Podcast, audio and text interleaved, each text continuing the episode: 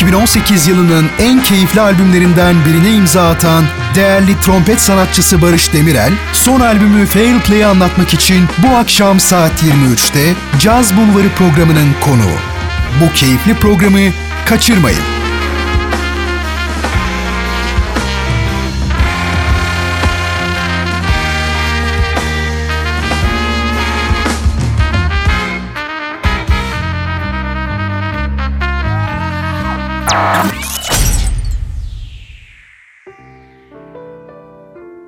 93.5 Radyo Gerçek'ten herkese merhabalar. Bugün Caz Bulvarı'nı sevgili yapımcımız Leyla Ceren Koç'un rahatsızlığı nedeniyle başka bir sesle dinleyeceksiniz. Çok önemli trompet sanatçılarımızdan Barış Demirel röportajını ben Berrak Güngör sizler için yaptım. Merak edenler için röportaj şimdi radyonuzda.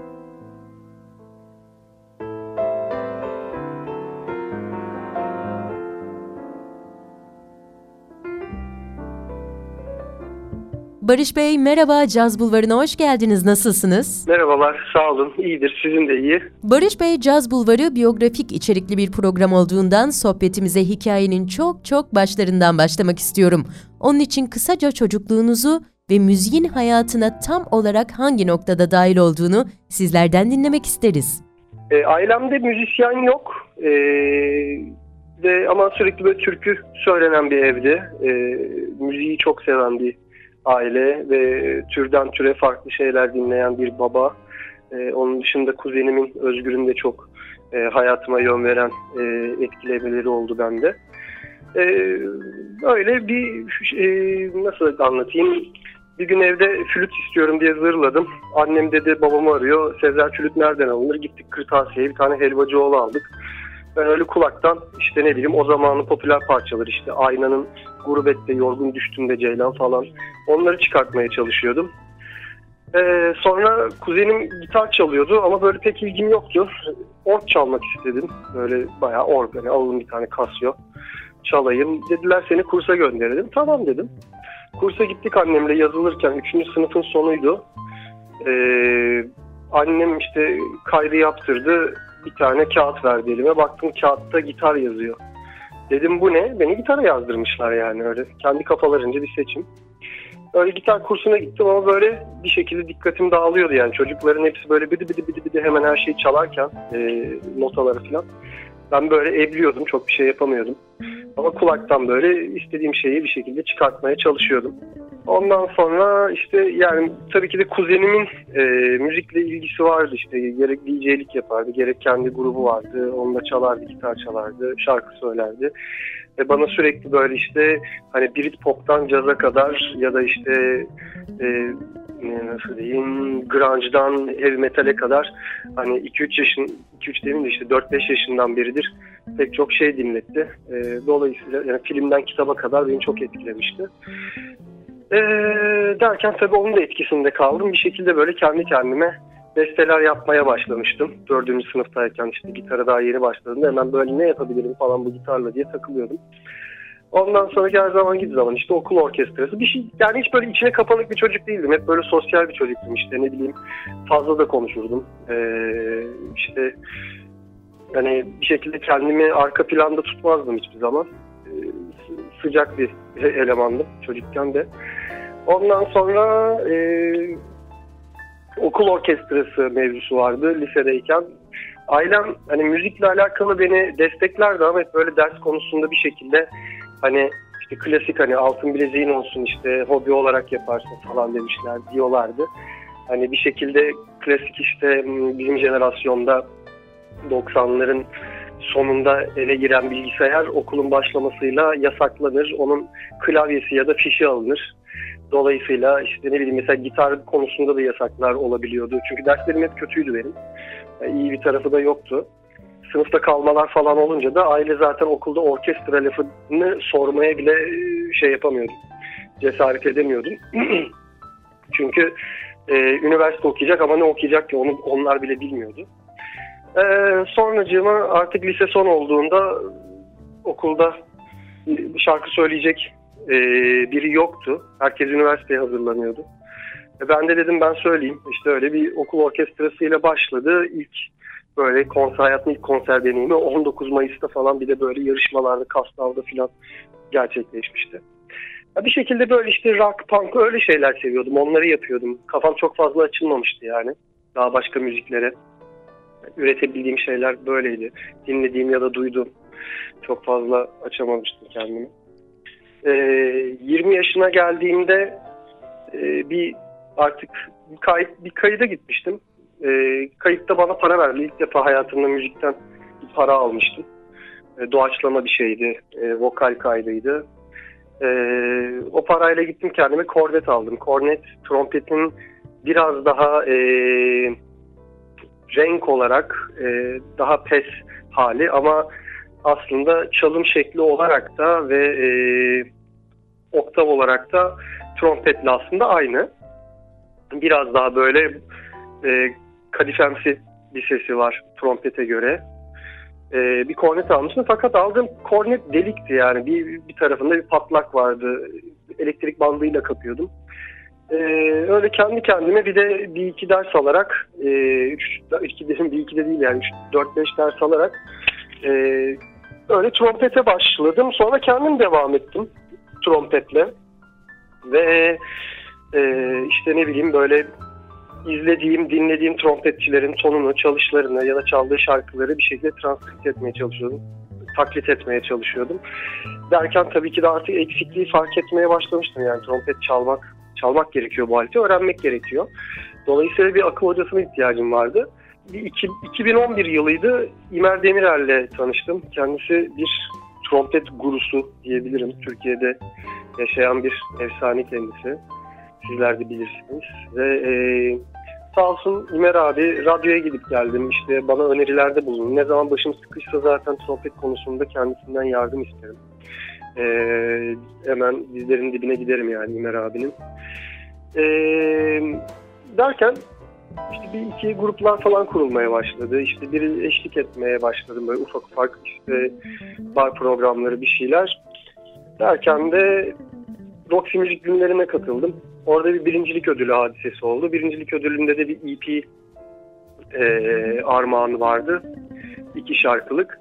O iki şarkılık EP'de e, açıkçası sevdiğim bir EP ama tabii ki de grup olarak çok fazla yani müzikle çok fazla uğraşmıyorduk ve vizyonumuz da geniş değildi. Bir aslında demomuzu EP olarak çıkarmış olduk.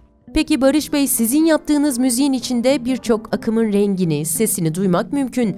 Caz, hip hop, Türk müziği. Siz nasıl tanımlıyorsunuz müziğinizi veya tanımlamaktan yana mısınız? Bir de bu var tabii.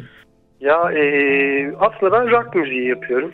E, trompet bu işin solisti ama tabii etkilendiğim bütün her şey hani şunu da şu işin içine katayım, bunu da katayım gibi çok yoğunluklu düşünmüyorum. Zaten o fikirler bir şekilde sürekli dinlediğim e, şeyler üzerinden kafamda oluyor. E, yani Türk müziğinden yani gelenek daha doğrusu bu coğrafyadaki geleneksel seslerden hani e, çok etkilendim. Caz müziğinden de, hip hop'tan da, e, ambient müzikten de e, yani bir şeyler çok etkilendim. Yani ne bileyim Pearl Jam'den etkilendiysen Hüseyin Bıçak'tan da etkilendim yani. Onlar da var. Aslında trompetin solist olduğu rock müziği diyorum ben müziğimize. Peki bir merak ettiğim diğer konuda Türkiye'de rock müziğine sizin bakış açınız nedir? Sanatçı olarak memnun musunuz rock müziğin içinde bulunduğu ortamdan?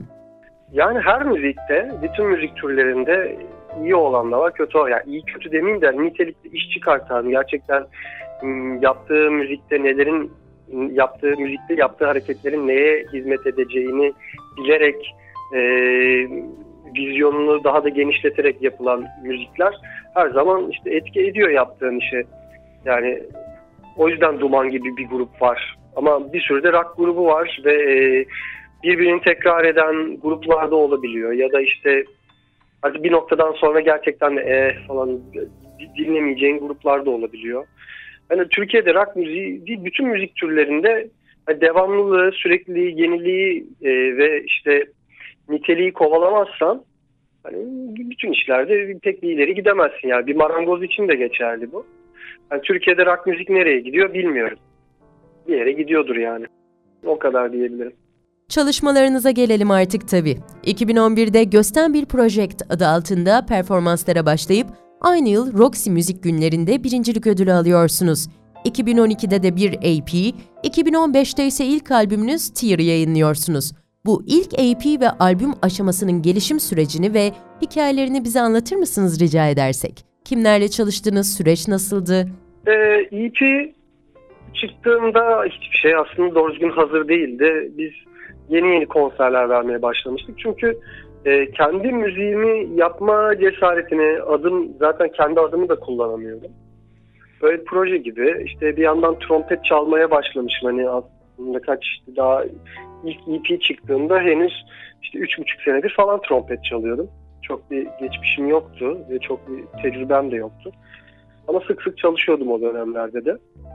EP'de çıktığında yani onun hazırlık aşaması da bir hazırlık aşaması da olmadı. Konserlerde çaldığımız kadarıyla konserler hazırlandığımız provalar ve konser kayıtlarını alıyorduk. Aa burası böyle güzel olmuş hadi bunu işte biraz böyle çalalım diyorduk. Biraz böyle fikirler oluşuyordu. Çok üzerine e, düşündüğümüz bir şey değildi ilk EP özellikle. Bir gün içerisinde iki tane şarkıyı e, böyle sallapati kaydettik. Dediğim gibi demonun önüne geçebilecek şarkılar değildi. Ama bir şekilde ilk atımı yaptım ve hayırlı da oldu. O EP'nin sayesinde, iki şarkının sayesinde kendimi o sene işte iyi festivallerde bulabildim en azından yani 22-23 yaşındayken.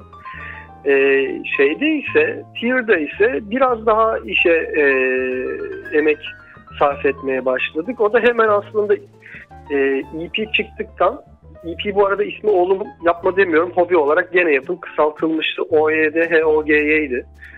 Çok da kısaltılmış gibi değil ama e, Tear'da ise Tear'da benimle o sene e, albüm kaydında çalışan arkadaşlarımın ismini taşıyor. Taner, Ege, Aydın ve Rami ismini taşır.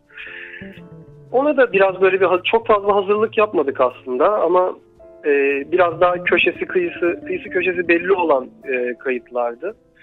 E, onları hallettik. E, 2013 yılında kaydettik. 2015 yılında e, çıktı. Araya giren işte işsizlik durumları, plak şirketi ve aynı zamanda askere gitme durumu falan vardı. E, bu ara tabii bana A Apartmanı'nda bir çiçek gibi e, beste yapmamı sağladı askere gitmek. Dolayısıyla o da albümün ilk şarkısı oldu. E, ve klip çekilmişti ona. Sonrasında da Tear'dan sonra e, ilk defa hayatımda böyle hayal ettiğim e, sahnelere veya bir takım ufak tefek turnelere ya da yurt dışına gidebilme e, şansına, başka yerlerde başka izleyicileri konser verip onlarla etkileşebilme e, şansına e, müdahil oldum mu denir da işte sahip oldum. Ve geldik birçok hatırı sayılır ismin yılın en iyi albümleri arasında saydığı son albümünüz Fail Play'e. 2016 yılından beri bu Ekim ayında çıkardığınız Fail Play için çalışıyorsunuz bildiğimiz kadarıyla. Fail Play'de de yine müziğin birçok rengini duymak mümkün tabii. Bu albümün süreci nasıl geçti? Çalıştığınız isimler değişti mi? Eklenen yeni isimler oldu mu ekibinize? Fail Play'in hikayesi nedir? Tabii. Ee, şimdi Tear çıktıktan sonra 2015'te bütün grup değişti. Ee, Efe Demiral gitarlarımızı çalan e, Efe gruba geldi ve işte başka arkadaşlar vardı. Onlar da değişmişti. Sürekli bir sirkülasyon oluyordu ama Efe kalıcı oluyordu grupta. E, 2016'nın Şubat-Mart ayına kadar konserler devam ediyordu. Artık grupta e, son formunu aldı Tibet ve Tolga'nın da grupta olmasıyla. E, Tibet Akarcı davullarımızı çalıyor, Tolga Tohumcu ise bas gitar. Ve böylece bir artık dörtlü kuartetimizi oluşturduk. Grup formuna yani en azından bir grup olarak stabil çalan kişiler belli, işte müziğe yaklaşımımız, konuşmamız, beraber ortak istişarelerde bulunmamız e, bir ruh kattı çok şükür. E, ve 2016'nın Mayıs ayında bir toplantı yapıp artık şu albüme başlayalım dedik. E, o 2016'nın Mayıs'ından işte Eylül ayına kadar, belki Kasım ayına kadar toplam baktığımda ajandadan bakıp saymıştım. 30 prova var iptal edilenler hariç. E, 30 prova sabahları işte işe gitmeden önce açık radyoda çalışıyorum ben mesela. İşte öğlendiysem hemen sabah bir prova yapıyoruz. 2-3 e, saatliğine o şarkıların üzerine tartışıyoruz. O şarkıların düzenlemeleri, ruhu ya da neye hizmet etmesi gerekiyor. Burada yaptığımız hareketin gereksiz taramalardan kaçınmak için burada nasıl bir müdahale yapabiliriz? Bu fikir burada uygulanacaksa neden uygulanacak? Bu, yani bir şekilde yaptığın e, ortaya attığın fikrin veya yaptığın çaldığın şeyin altını bir şekilde doldurmak gerekiyor. Bu da biraz niteliği kovalamak oluyor. Hani hiçbir şey böyle kendinden olmadı. Çok fazla e, aramızda bunları tartıştık. E, müziği nasıl büyütebiliriz? Yaptığımız şeyin, e, bulduğumuz şeyin müziği hizmet eden tarafı ne diye bunları gerçekten düşündük. E, bu süreçte de aslında birbirimize de arkadaş olarak da yakınlaştık. E, lakin tabii albüm aslında e, ana hatları 2016'nın Aralık ayında girdik kayıda ve bitti. Ee, ama bir iki eklenecek şeyler vardı. Trombon, saksafon kaydı, ufak bir klavye efekt kaydı. Dolayısıyla 2-3 şarkıda küçük oynamalar yapmamız gerekiyordu, düzenlemeler. Ee, bu da işte 2017 yılının yazını buldu. Tabii böyle derken hani ülkede hiçbir şey olduğu gibi durmuyor. Sürekli bir olaylar, değişen gündem ne, neydi belirsiz hikayeler sürekli işte ne bileyim biz mesela şey e, kanadı kırık şarkısını kaydederken Efe solosunu kaydediyordu. E, biz de stüdyonun mutfağında goy goy yapıyoruz grupla. Bir haber geldi de şey Beşiktaş'ta e, stadın orada bombalı saldırı yapılmış. Yani düşünüyoruz biz ne yapıyoruz şu anda? Biz albümü kaydediyoruz. Buradan çıkınca eve nasıl gideceğiz? Orada tanıdığımız birisi var mıydı? O insanların durumu nasıl? İşte yani artık mevzu ölen var mı gibi bir soruyu çok kolay bir şekilde sormaya kadar geldi artık. Yani buna alıştırılmak o kadar acı bir şey ki, o kadar kötü bir şey ki bir yandan da müzik yapıp bu ülkede yani bunun gibi bir sürü olay oldu. Özellikle 2016'da biliyor yani hepimiz biliyoruz ve hepimiz unutuyoruz. Şuradaki patlama işte atıyorum mesela havalimanını falan unuttum ben. Bu sene sonunda böyle e, bir akla gel, bir haber görünce aklıma gelmişti mesela. O kadar çabuk siliniyor, o kadar çabuk değişiyor, o kadar çabuk unutturuluyor ki her şey. Ve hani işte hafıza bellek bir şekilde zihin çalışıyor, unutuyor, işte kendine sarıyor. Yani bin tane e, parametre var ve sen bunların arasında yaşamaya, hayatta kalma, bir şeyleri tutunmaya çalışıyorsun. Ve hani albüm albümü hazırlarken böyle dönemler vardı. Aynı zamanda kişisel olarak da veya grupta sonuçta insanız hepimiz ayrı bir evreniz ve hissettiğimiz, yaşadığımız şeyler de bu ortamda sürekli değişiyor ve hep beraber bir arada bir müzik yapmaya çalışıyoruz. Bir işi finalize etmeye çalışıyoruz. Zor ama hani kolay da değil yani bir işi çıkartmak istiyorsan, kovaladığın şeyleri yakalamak istiyorsan. Ee, derken işte tüm bunlar oldu bitti bilmem ne oldu. İşte mesela sağlıksal durumlarda olabiliyordu ya da bir e, turneye Doğu Avrupa turnemiz olacaktı geçtiğimiz yaz. Hatta bu yaz işte ee, ama mesela son dakikada bir vize probleminden gidemedik. Ama bir şekilde kendimizi buna şey yaptık hani nasıl diyeyim buna çok takılmadık, üzüldük ama hani devam ediyoruz dedik. Hani fail oluyorsak play. Bu fail play'e ben 2016'da bu ismi bulmuştum. Ama tabii albüm 2018'de çıktığı için bütün bu süreci anlatmam gerekiyordu. Ee, yani hayatımızda ne olursa olsun e, çalmaya devam etmemiz gerekiyor. Bunda bana e, bu albümün ismini e, fail play vermemin nedeni de aslında Kerem Görsev'in e, bir soundcheck sonrasında e, onu izliyordum.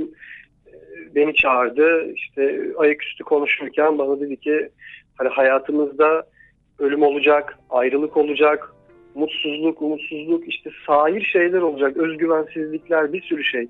Ama biz müzisyeniz, bizim olayımız çalmak, biz çalmaya devam edeceğiz. Sadece hani bunu para için de değil, hani bir, ruhani bir aktivite aynı zamanda bu. Bizi var eden veya işte var olduğumuzu bir şekilde bize hisseden, hissettiren bir şey. E, enstrümanımızla veya kendimizle olan o köprü, bunu sağlayan bir şey müzik bir yandan da. Dolayısıyla Fail Play dedim ben de albümün ismini böyle aslında bütün bu pay play süreci e, çok fazla detayı var. iki sene içerisinde olan bir tane ama özetle bu kadar anlatabilirim yani. Bu arada sizin kendi çalışmalarınız dışında başka projelerde de yer aldığınızı biliyoruz. Onlardan da biraz bahsedebilir misiniz? E, bu sene biraz böyle güzel, üretken bir sene oldu aynı zamanda. E, Ozan Saraho'nun albümünde bir parçayla eşlik ettim. Island Man, e, Montreux Jazz Festivali'nden ödülle dönen e, bir grubumuz. Island Man'in yeni albümünde bir e, düet yaptık.